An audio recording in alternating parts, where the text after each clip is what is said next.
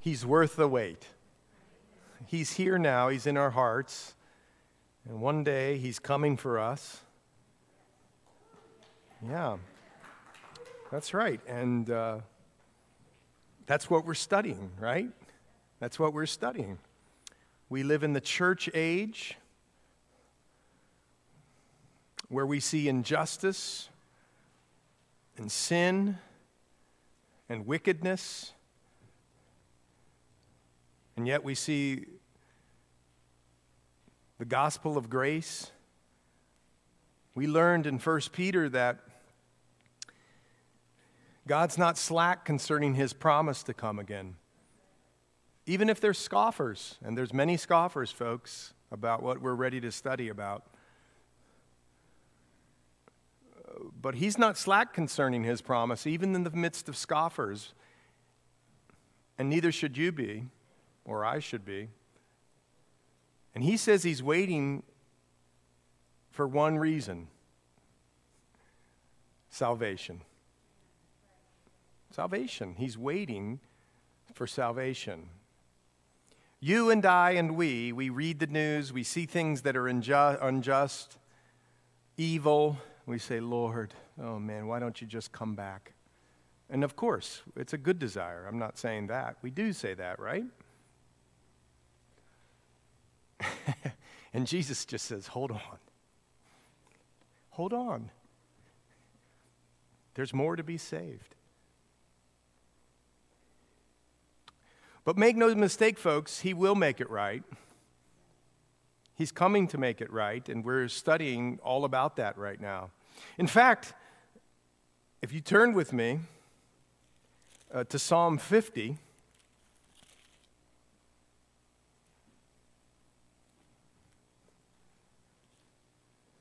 Asaph wrote these same questions we have. Look in Psalm 50, verse 3. Our God shall come and shall not keep silent. A fire shall devour before him, and it shall be very tempestuous all around him. He shall call to the heavens from above and to the earth that he may, here it comes, judge his people. And then look in Psalm 94, turn there.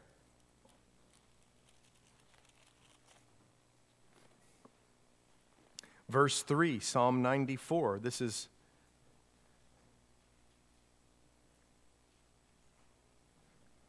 the question we asked, isn't it? Lord, how long will the wicked, how long will the wicked triumph? It just seems like the wicked win and the, uh, the righteous lose, in a sense. We know that's not true, but Sometimes we get the feeling that way, don't we? And then turn over to 1 Peter chapter 1 in the New Testament.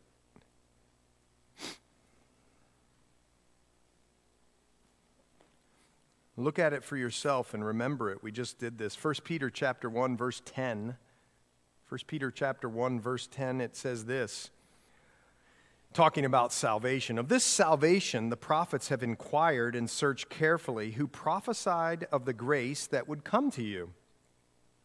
Searching what or what manner of time the Spirit of Christ who was in them was indicating when he testified beforehand the sufferings of Christ.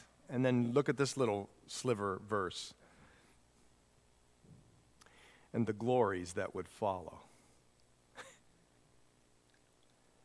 We're headed for a glorious future in our economy. It's future for us. God lives out time, outside of time and space, but for our future, we're headed for a glorious future because of Jesus Christ. And the prophets even inquired of this. They talked of this. We went through it in Isaiah before we got here. Isaiah prophesied all of these days about the day of the Lord, the minor prophets, they looked into these things. They knew of these things. God told them of these things. And now here we are discovering what happens to the wicked. And we don't say it in some way like, oh, great, it's happening to the wicked, but not to us. No, we don't say it like that. We say it with hearts that are crying out, Lord, help. How can we help? Lord, show us what to do, where to go, praying for people, serving people in the name of the Lord Jesus Christ, sharing the gospel with people. And here's what we've learned so far we've learned that there are several different views about how to look at the book of Revelation. You've landed yourself at a church that believes in a dispensational premillennial view, a futurist view. But there's other views. No, obviously, we're convicted about these views and we uh, believe them, and, but we recognize that there are other brothers and sisters that have different views. And we love them. But our view is that this is future. This hasn't already happened. It didn't happen in AD 70.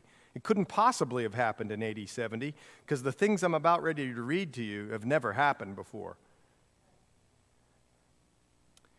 But I want you to remember that we're following the divine outline in verse 1 or chapter 1 verse 19 where John is writing the things which he has seen, the resurrected Jesus Christ in chapter 1. He's writing about the things which are the church age, chapters 2 and chapter 3. And then he's writing uh, the things which will take place, and this is important, after this. And the reason that's important is if you flip over to chapter 4, after this, that's a phrase called metatauta. Chapter 4 answers after these things. After what things? After the church age. We find the church in heaven. And the first thing the church does is it's uh, uh, focused on. It can't take its eyes off the church, us, the saints, can't take the, uh, their eyes off the throne room of God or the throne of God. And we, we talked about that. And then we see the uh, worship that takes place in heaven. And then in chapter 5, we see that no one's worthy to take the scroll. That's not just an Andrew Peterson song, that comes from Scripture. God bless Andrew Peterson. And it's that no one was worthy to take the scroll, but the Lamb was worthy to take the scroll. And we're now in the middle of the Lamb who took the scroll. He's unsealing pop. He pops the seal off and he shows us what the first seal reveals. And that happens, right, in chapter 6, the beginning of the tribulation period. The church is in heaven we talked about Daniel and some things that were going to happen when Antichrist comes on the scene at the beginning of the tribulation period, including this thing, this pact, this treaty, this miraculous peace that the Antichrist is going to be able to usher in. And then during uh, this time, this time of tribulation, which is called the time of Jacob's trouble, Jeremiah 30, chapter 7, or the 70th week of Daniel, Daniel 9, verse 27.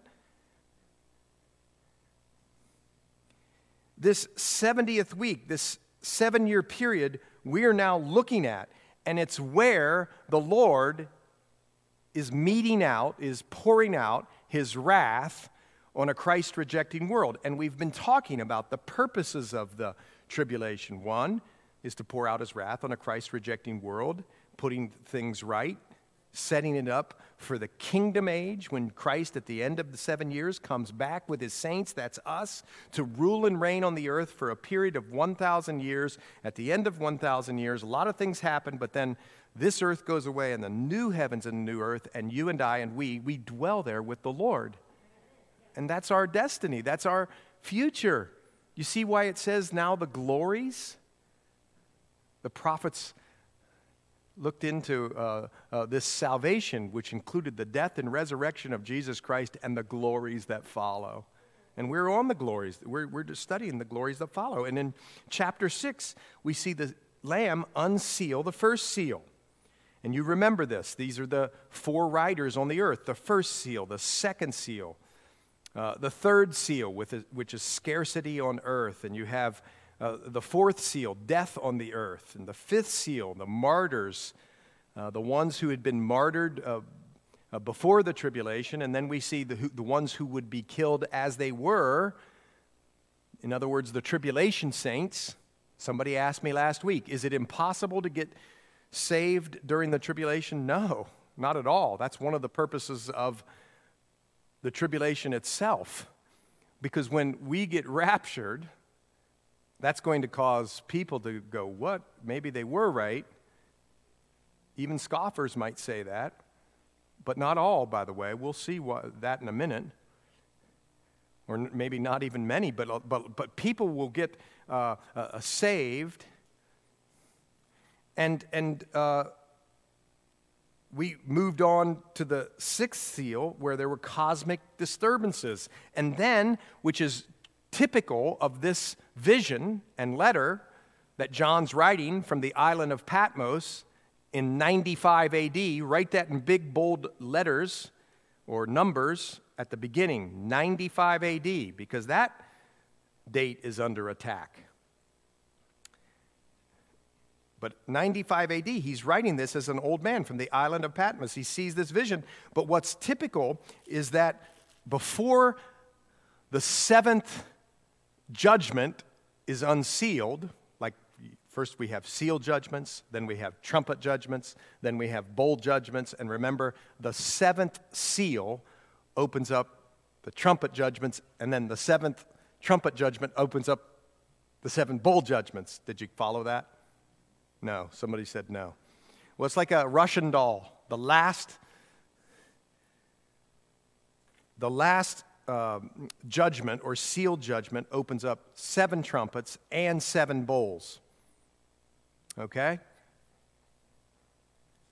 And the reason I'm telling you that is because each time we get from the sixth in those sequences and then into the seventh, the vision here takes a little pause and gives us a little interlude. Intermission, no, not intermission. A little, uh, uh, uh, inform- a little bit of information about what's happening in heaven. And last time in chapter 7, we saw what was happening. We saw that the Lord was choosing 144,000 Jewish people to be sealed on their forehead here on earth so that they would be pre- protected. What were they sealed with? We saw it in Revelation 14 God's name. Is it visible, invisible? I don't know. Probably invisible. God knows. But they're protected. And then we saw a multitude that's out of the Great Tribulation, a second um, type of, or second uh, group of people who were these martyrs. And we saw all the incredible worship that was going on. And now, listen to what happens. We've had this little interlude, and we're now at the seventh seal. We're now at the seventh seal. So let me read to you. As the Lord be- is telling us or answering the questions of the Old Testament, He's answering the questions of you and I. Why do the wicked win?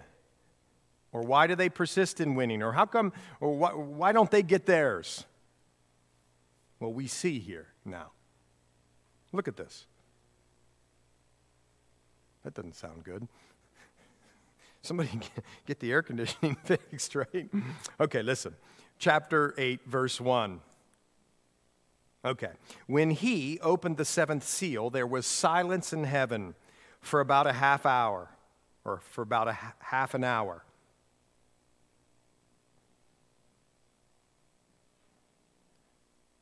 I just paused for 20 seconds, and you guys were uncomfortable.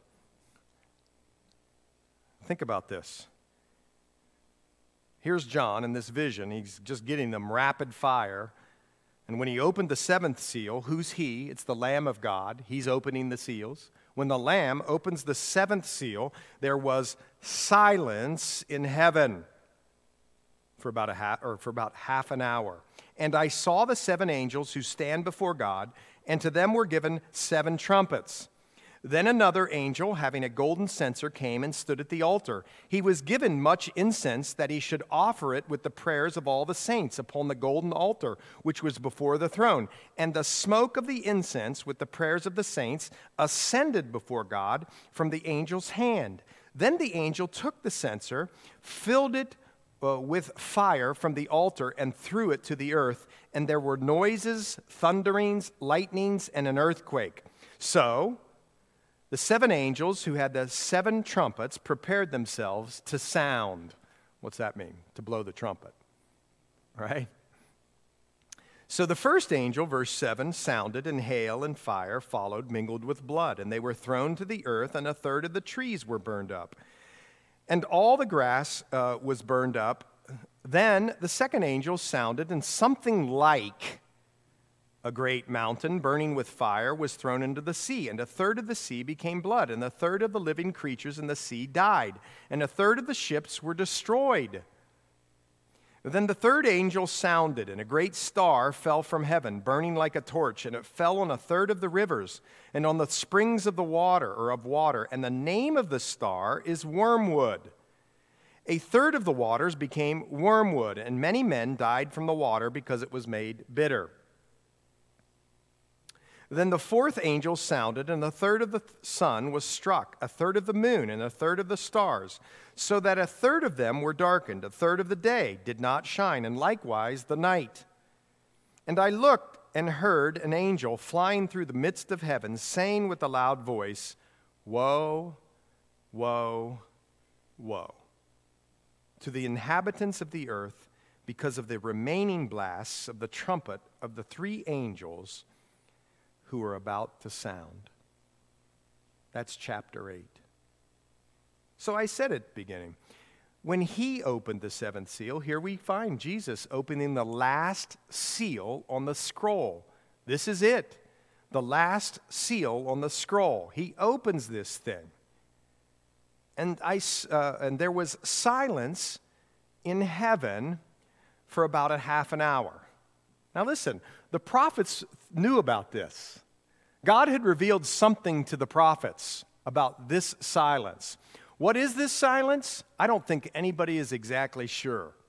Listen to this, though. Zephaniah 1 7 says this Be silent in the presence of God, for the day of the Lord is at hand. Be silent in the presence of God, for the day of the Lord is at hand. How about this? Habakkuk or Habakkuk, however you want to say it, 220. The Lord is in his holy temple. Let all the earth keep silent before him. Let all the earth keep silent before him. And so as we go back here, when I was a little kid, I was nervous to go on roller coasters. We used to go to Kings Island and Cedar Point and man, you know, those roller coasters were huge.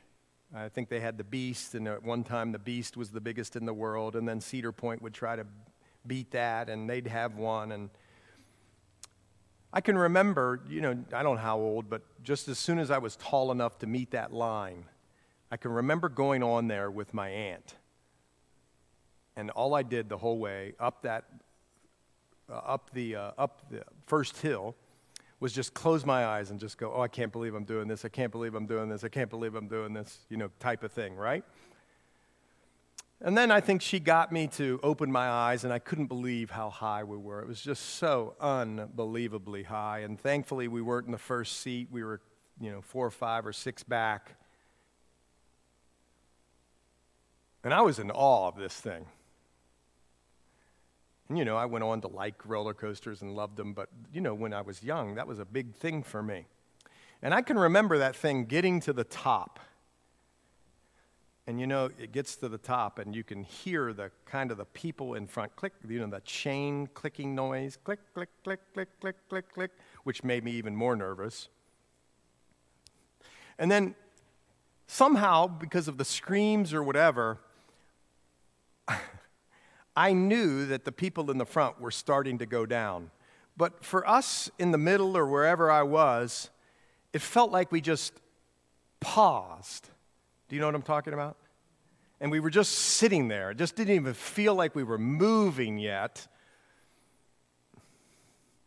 And there was this big pause, and then all of a sudden, you know, down the hill and off you go, right? And somehow, I mean, just in my weird little way, it's like the Lord has brought us to the crescendo of the Bible. That's how I'm thinking of it. And, you know, people have been asking him. In fact, you, you know this, right? I mean, hey, Lord, uh, teach us how to pray. I mean, you can pray so amazingly, his disciples said. Teach us, teach us how to pray. And I wonder if they got all their journals and their iPads out and they just thought, man, we're going to be typing, clicking away for 30 minutes or so about how to pray and what to pray. And he just, he lays out to them his prayer Our Father who art in heaven, hallowed be thy name.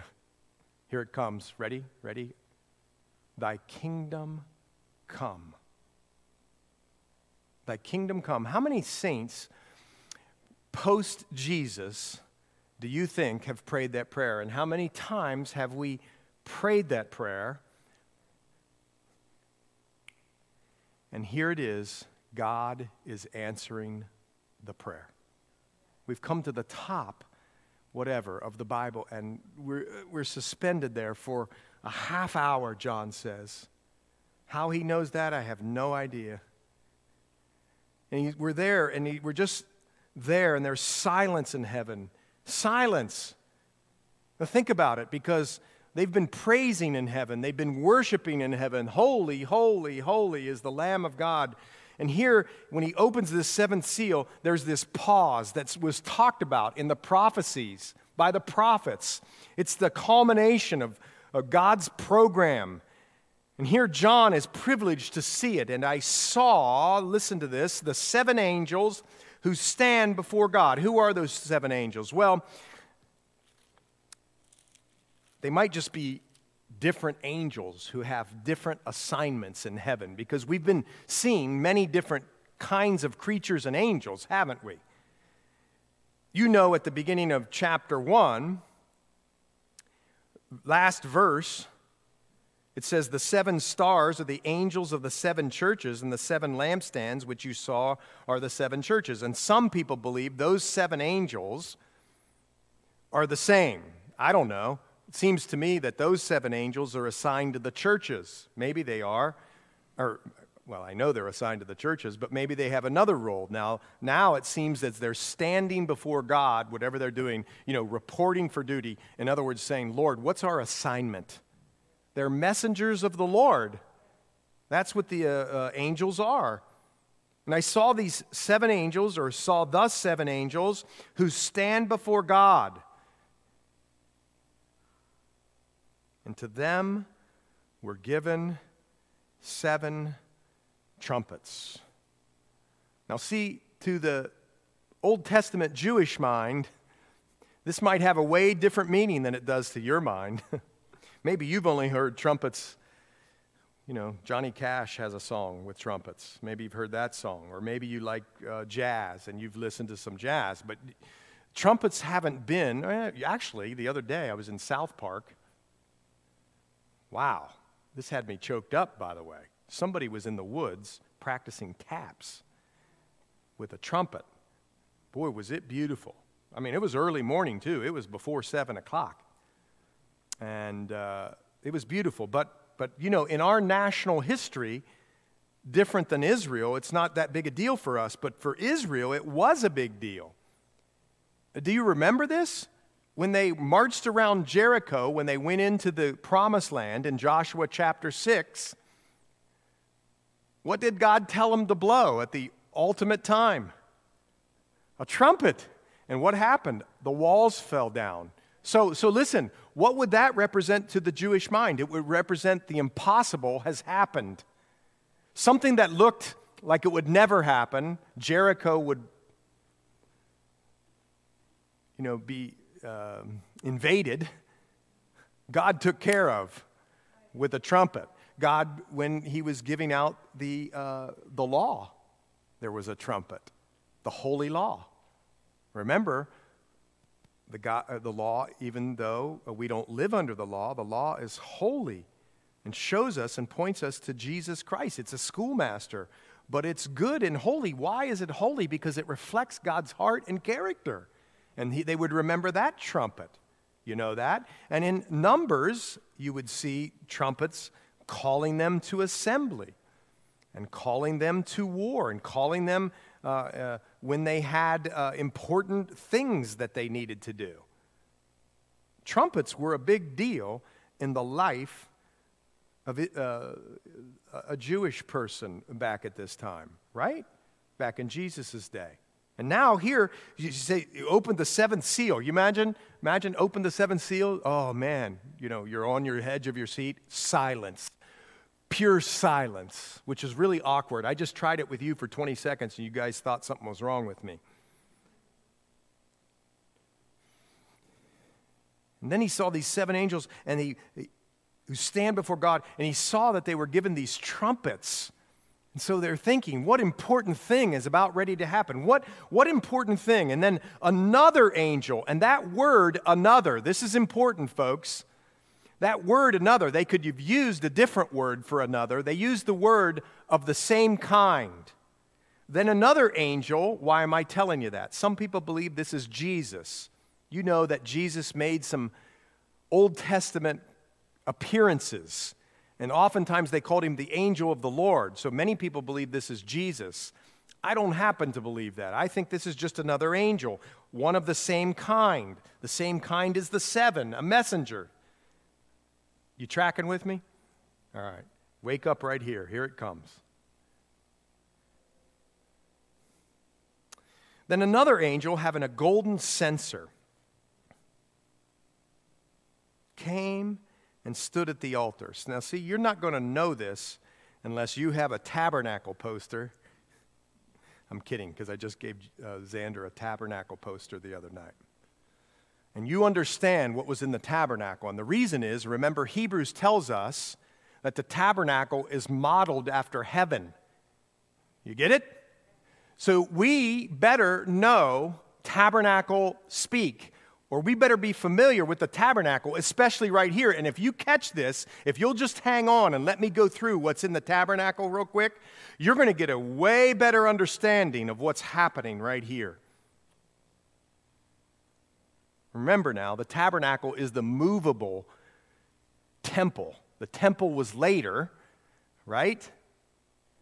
And God told Moses, make it exactly, exactly, exactly like I tell you to make it. Don't mess with it at all. Do it exactly. And he did. And he made a tent around the outside. A tent. How many entrances did it have? One. You could only go in the front door, right? I am the way and the truth and the life. There's, right? And so you could only come one way into the tabernacle area, into the courtroom. And the first thing that you would meet is the brazen altar what would you do at the brazen altar? Well, at the brazen altar is where you would sacrifice. You would bring your sacrifices to the priest. And what would the priest ask you to do? Put your hand on the back of the sacrifice's neck, and then the priest would slit his throat, drain all the blood out, be sacrificed on the altar. Right there's the sacrifice. That's the first thing. Right behind that is a laver, is a place where the priests could wash before they actually went into the tabernacle. Oh, did I say a tent? I meant a fence. The first thing's a fence. Sorry. Then a brazen altar, then a laver, then a tent. Sorry about that. And the tent had two rooms, remember? Everybody remember this? And the room, in the first room, as you walked in, the first room over to the right, the 12 loaves of showbread. Just hang on with me, man. When you see this, you're going to be blown away. 12 loaves of showbread. The people of God before God constantly. Just the, there before the face of God. Just there they are, the people of God. Then on the back wall of the first room is what they called, you know, the altar of incense. It's where the incense was placed that would rise up to the Lord, representing the prayers of the saints, right? You remember when, listen to this, this is fascinating. Zachariah, Elizabeth, who'd they have for a baby? Say it. John the Baptist. Well, Zachariah gets his big day. He'd waited his whole life just one time to serve because there were several thousand priests. He gets one time to serve, and this is what he's doing. He's attending to that incense place when the angel of the Lord comes and tells him he's going to have a kid. That's what he was doing. He was back there. Okay, so that's there. To the left is that big candelabra, right? With a big, uh, I, I never know what to call those things. Candlestick right in the middle, and then six other ones, right? Remember that? Jesus is the light of the world. We're the light of the world. Behind the prayer, incense, altar of uh, incense was a you know, a flap, and then back behind that was the Holy of Holies, the Ark of the Covenant. Uh, this, uh, it's where the, the Lord said he would meet Moses there. He would meet Moses there. Uh, the Day of Atonement, remember, only one person could go in there one time a year. Uh, the high priest would go in there, sprinkle blood, right, and for uh, cover the sins of the nation. Remember this? Okay, why am I telling you all of this? Do you know that? In this great book of Leviticus, which is going to be worth the price of going to Bible college here at Calvary Chapel because it's such an awesome book. These two sons, Nadab and Abihu, right? They offered some strange fire back there on the altar of incense, and whew, you see, they were supposed to, by the regulations, go up and take some coals, listen, from the altar where they sacrificed and use that, and they didn't do it. They didn't do as God prescribed, and they got, you remember that one? Okay, now that I've set it up, you know where the things are. Watch this. So then another angel, having a golden censer, like frankincense, that comes from that word, or is tight, closely tied to that word, came and stood at the altar. What would they do? They would,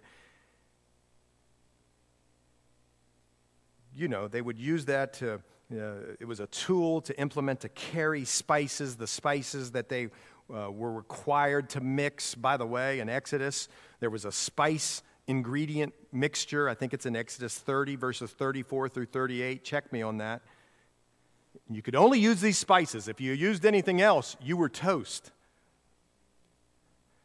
Well, this censer would hold it as well as the coals. And he, here, the angel's given this censer, and he came and stood at the altar. Which altar? Probably, now listen, probably the altar of incense, the one at the back wall there. And having a golden censer, he came and stood at the altar, and he was given much incense that he should offer it with the prayers of all the saints upon the golden altar which was before the throne. Now, the throne, you see, in the tabernacle would be where the Ark of the Covenant is, but this throne in heaven is God's throne, but it's built like the tabernacle. And so there's this altar here, this golden altar where the prayers of the saints, and listen to this, folks, listen to this. What saints? Well, some people believe it's all the saints for all time. In other words, you guys are looking at me puzzled. In heaven, the prayers that you've prayed for 30, 40, 50 years, he remembers them in their catalog. They're right before him. They're right before him. The incense, it's a sweet smelling aroma. It comes up before him, you see. And it's the prayers of the saints. Maybe you, listen, maybe you've given up on somebody or something. Maybe you've given up. Just like Zechariah and Elizabeth gave up. Same spot. Maybe you've given up. You've said, well, I can't have a baby. I'm whatever, 99. You know, I know it was different, but you know, old lady, or I, I, how could I ever uh, think about this? Or maybe my husband, or maybe my wife, or whatever. I'm giving up. I don't even want to. What? Listen. He came and stood at the altar. He was given this incense that he should offer it with the prayers of the saints upon that golden altar which was before the throne. The prayers of the saints Mixed with what? Oh, I can't wait to tell you this. Look at the next verse. And the smoke of the incense with the prayers of the saints ascended before God from the angel's hand. Sorry, next verse. Then the angel took the censer, filled it with fire from the altar. Where did you get the fire, folks? You, you didn't get it at the back wall, you got it so, so, so he went and he walked back. You understand what's happening here? He went and got the coals from where the offerings were made. There's one, you guys are looking at me like, what is he getting at? There's one mediator between God and man. It's the Lord Jesus Christ himself. He's the one who sits at the right hand of the throne and makes intercessions for us daily. He lives to make intercession for you and I. He, that's what he is. He's not up there going, oh, Jan screwed up. Uh, let me see if I can fix it to God. He's going like this She can have access to you, Lord. Why? Because of the blood, because of the sacrifice. See, the prayers that you pray in the name of Jesus, it's not some magic formula, in Jesus' name. No, but you can pray, you will pray, you do pray, and God cares about those prayers, I guarantee it, because of the sacrifice of Jesus Christ. You, you see it? See, there's something way more happening on Sunday night than us just coming here and, hey, how you doing? What do you got for prayer? All right, we'll pray through those things. God is caring about, taking note of, thinking about, cataloging the prayers of the saints, and when they rise up to Him here and in heaven, it blesses Him. And we, we can do it now because of the sacrifice of Jesus Christ. Look at this prayer and sacrifice are intertwined, and it's sweet smelling to the Lord God Almighty. You, you got something in your family in your life, in your profession, what, I don't care, whatever it is. What do you got? What do you got that thinks that's impossible? Take it to the Lord in prayer. And listen, here's how you take it to the Lord in prayer, like these guys. Lord, I'm reporting for duty. Here's what we do we barge into the room which, by the way, says we can. we can come boldly before the throne of grace to find mercy and grace. But listen, we barge into the room, we spew out what we need, and we have a nice week. That's how we treat God. And I wonder if it would be just better if we showed up knowing these scriptures how powerful it is that we can come to the Lord by the sacrifice of Jesus Christ and say, Lord, whatever your will is, align my will to it.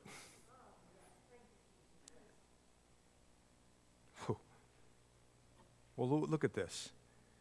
Then the angel took the censer and he filled it with fire from the altar. Can you imagine this? The angel took this censer and he goes, and he throws it to the earth. He throws it to the earth. Remember what we read in Psalm 50 and Psalm 94 and a million other places in the Old Testament? Why haven't you judged wickedness? Why, why do you put up with this stuff, Lord? We say as if we know better than Him. Well, there's the answer judgment is f- f- hurled at the earth at the direction of the Lamb. Listen to this. Donald Barnhouse writes this about these, uh, these scriptures right here. The judgment fire, which is to rage upon the earth, comes from the very altar where the Lamb has been slain and his body consumed. In other words, the wrath of God that is to be poured out upon the earth is solemnly based upon the sufferings of the Lord Jesus Christ on Calvary. Let that go in or sink in. When Satan rebelled against God, the Lord didn't arbitrarily move against him to take his power away, but in the ordered plan of the ages put the tremendous forces into operation which brought us to the consummation of the cross. I should reread that for you because that is amazing. There it was that the Lord Jesus Christ spoiled principalities and powers, making a show of them openly and triumphing, triumphing over them, Colossians 2:15. Just as a sheriff executes a writ in virtue of the judge's decree, so the heavenly messenger now pours forth judgment which is in full harmony with the absolute righteousness and holiness of God. Did you catch that? Then he goes on to tell us that, remember the, the uh, Isaiah 6 passage where he sees the Lord and he knows that he's a sinner? Do you remember this part? Isaiah cries, Woe, for I'm undone because I'm a man of unclean lips And when Isaiah had seen the uncleanness that was in himself, do you remember what happened? The Lord met it by fire from the altar. One of the seraphim came with a live coal, take tongs off the altar, laid it upon the mouth of the prophet, and announced that his iniquity was taken away, was taken away, and his sin was purged. That's Isaiah 6. You remember this, right? Okay, now hold on. Just stay with me. I know I'm not supposed to quote from a book. I know it's public speaking, bad stuff. But you got to listen to this how terrible it is to contemplate the fact that the fire, fire from the altar, which cleansed Isaiah's lips, is the fire that is now poured out on the earth in judgment. If the world, here it comes, if the world will not have Jesus Christ as its Savior and King, it must have him as judge.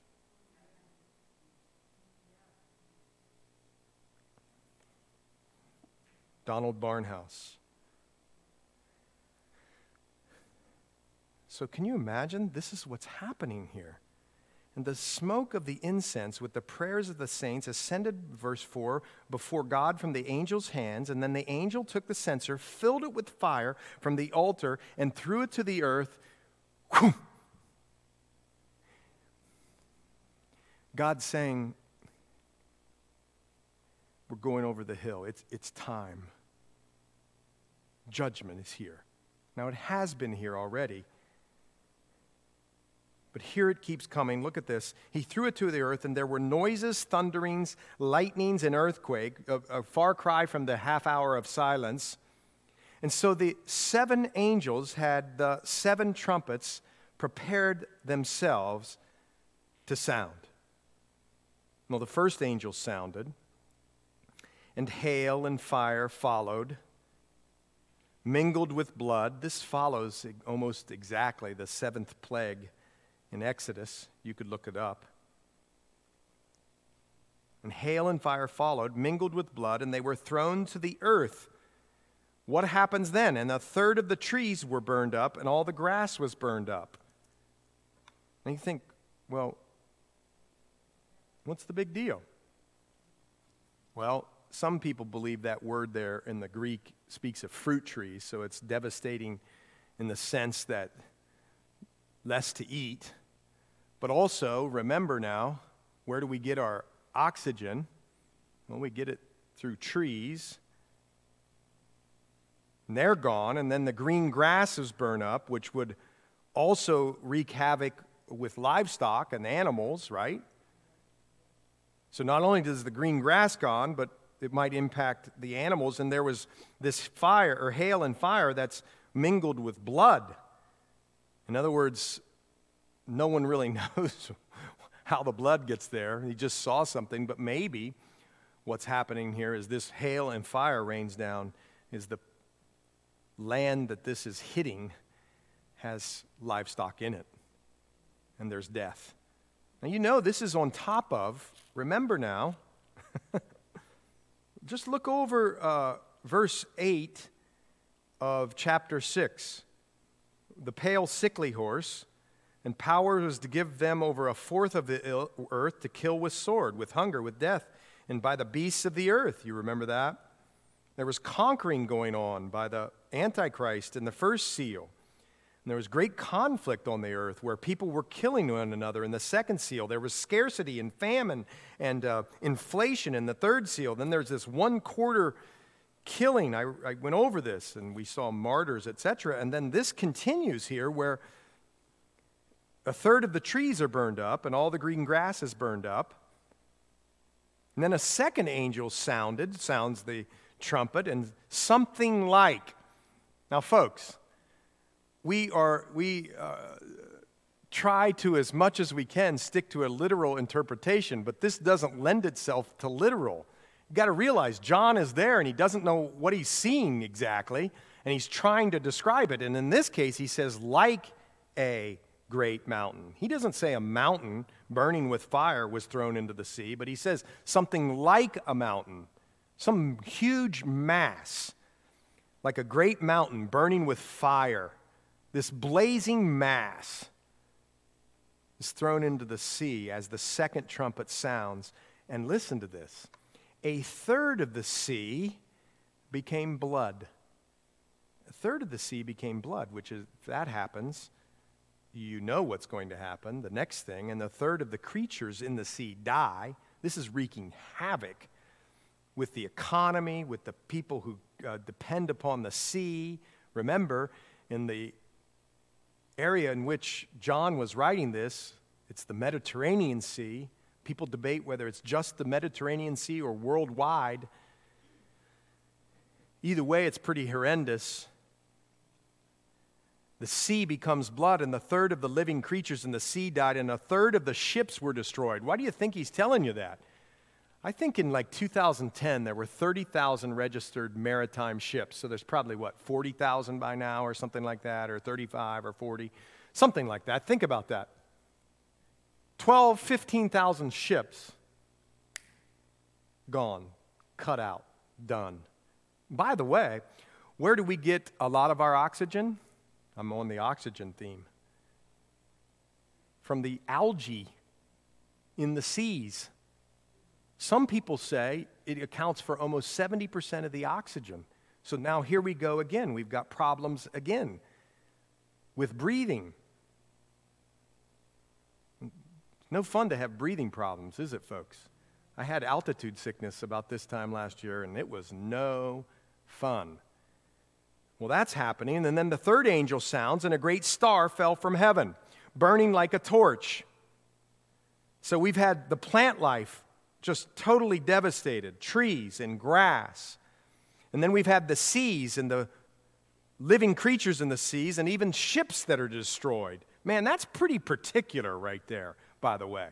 Can you believe that he saw ships being destroyed and that's in there? Says to me that this is a predictive future event. Well, anyway, he says, a uh, great star falls from heaven, burning like a torch, and it falls on the third of the rivers. So you have the salt water taken care of, and now the fresh water, the rivers, and the springs uh, on the springs of the water. And the name of the star is wormwood, which means what? Bitterness. See, they had wormwood bushes back here, and they had these bitter herbs that you could take off of there, and some people would even poison people with this wormwood. And a third of the waters became wormwood, and many men died from the water because it was made bitter. Just uh, side note, has nothing really to do with the sermon. Guess what the Russian word for wormwood is? Chernobyl. Chernobyl. Which leads many people to believe, I'm not saying I'm one of them, I'm just presenting this to you. Many people believe that what John here is seeing and describing, but he can't say it like this, is a nuclear war. Some people believe that. He's seen a nuclear war, and he can't describe it. I'm not saying I subscribe to that theory. I'm just throwing it out there because some people do think that's the way it is. All I know is, from a literal sense, we're going to see one third of the trees and the grass burn up, and we're going to see a third of the living creatures and the sea become blood and the ships destroyed, and a third of the waters, the fresh waters, become wormwood, and many men are dying from the water because it was made bitter. And then the fourth angel, verse 12, sounded, and a third of the sun was struck, a third of the moon, and a third of the stars. So it's not chipping away at these massive planet like things, it's that it's striking at the light. Darkness happens one third of the day and one third of the night is plunged into darkness. You could go, and this would uh, uh, equate with what um, uh, Jesus says on the Olivet Discourse in Matthew 24, verse 29. As a third of the day didn't shine, and likewise the night. And I looked and I heard an angel flying through the midst of heaven, saying, Here's another one. He's been assigned this duty, saying with a loud voice, Woe, woe, Woe. Why does he say it three times? Because we're on the fourth trumpet judgment. In other words, we got three more to go. We got three more to go. See, here's why. The first four, now listen, I'm talking about seals, the ones that were previous to this. The first four seals, the four horsemen, judgments, etc., were against the earth. The first four trumpets are ecological dis- uh, destruction. The last three seals focused on heaven and the cry of the martyrs and cosmic disturbances and uh, things like that. Listen to this. The last three trumpets obviously are going to take a turn and they speak of hell on earth, demonic attacks. Demonic attacks that you've never seen before. Obviously, we'll get to those next week, but I, I want to give something away here just because some of you are there going, What just happened? I want you to look down in chapter 9, verse 20, after we get through the sixth trumpet, and I want you to just follow along with me. But the rest of mankind who were not killed by these plagues did not repent of the works of their hands, that they should not worship demons and idols of gold, silver, brass, stone, and wood, which can neither see nor hear nor walk. And they did not repent of their murders or their sorceries or their sexual immorality or their thefts. You guys remember where you were when 9 11 happened. Boy, I remember. You talk about horrific. That was truly horrific. To see people flying out of those towers to escape the fire, and to see those things fall and implode, just the devastation was beyond awful. And then I remember, right? Don't you remember the church service, maybe the weekend after, when President Bush and his dad and their wives, and President Clinton and his wife, who else? There were other people there. And they were all together because they were so tender we were just hurting together. And it didn't matter whether you were in a blue camp or a red camp, or you were this or you were that. You were all just coming together just to seek the Lord. And that lasted about three weeks. We were back to fighting again. I read this and I go, I really can't. I guess I shouldn't say it this way.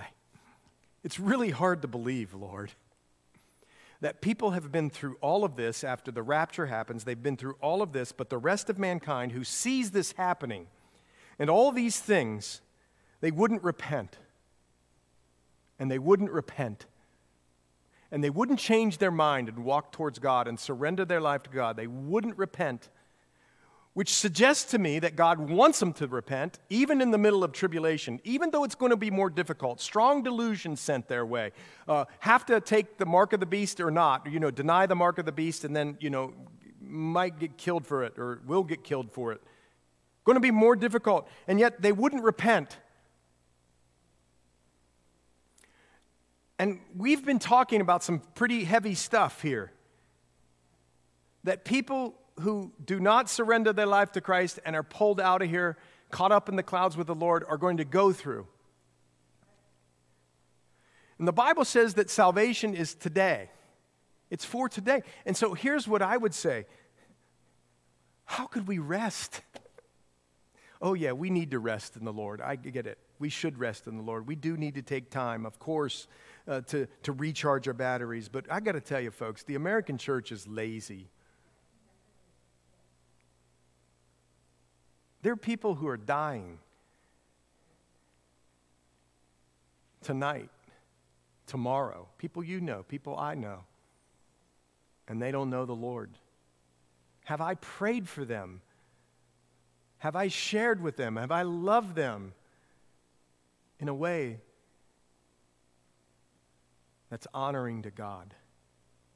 As I look towards what's happening in the tribulation, I am comforted because I'm not going to be there. We're not going to be there. We're going to be with the Lord, and we're going to come back at the end of this and rule and reign on earth with Him. But what about the people who are going to go through it?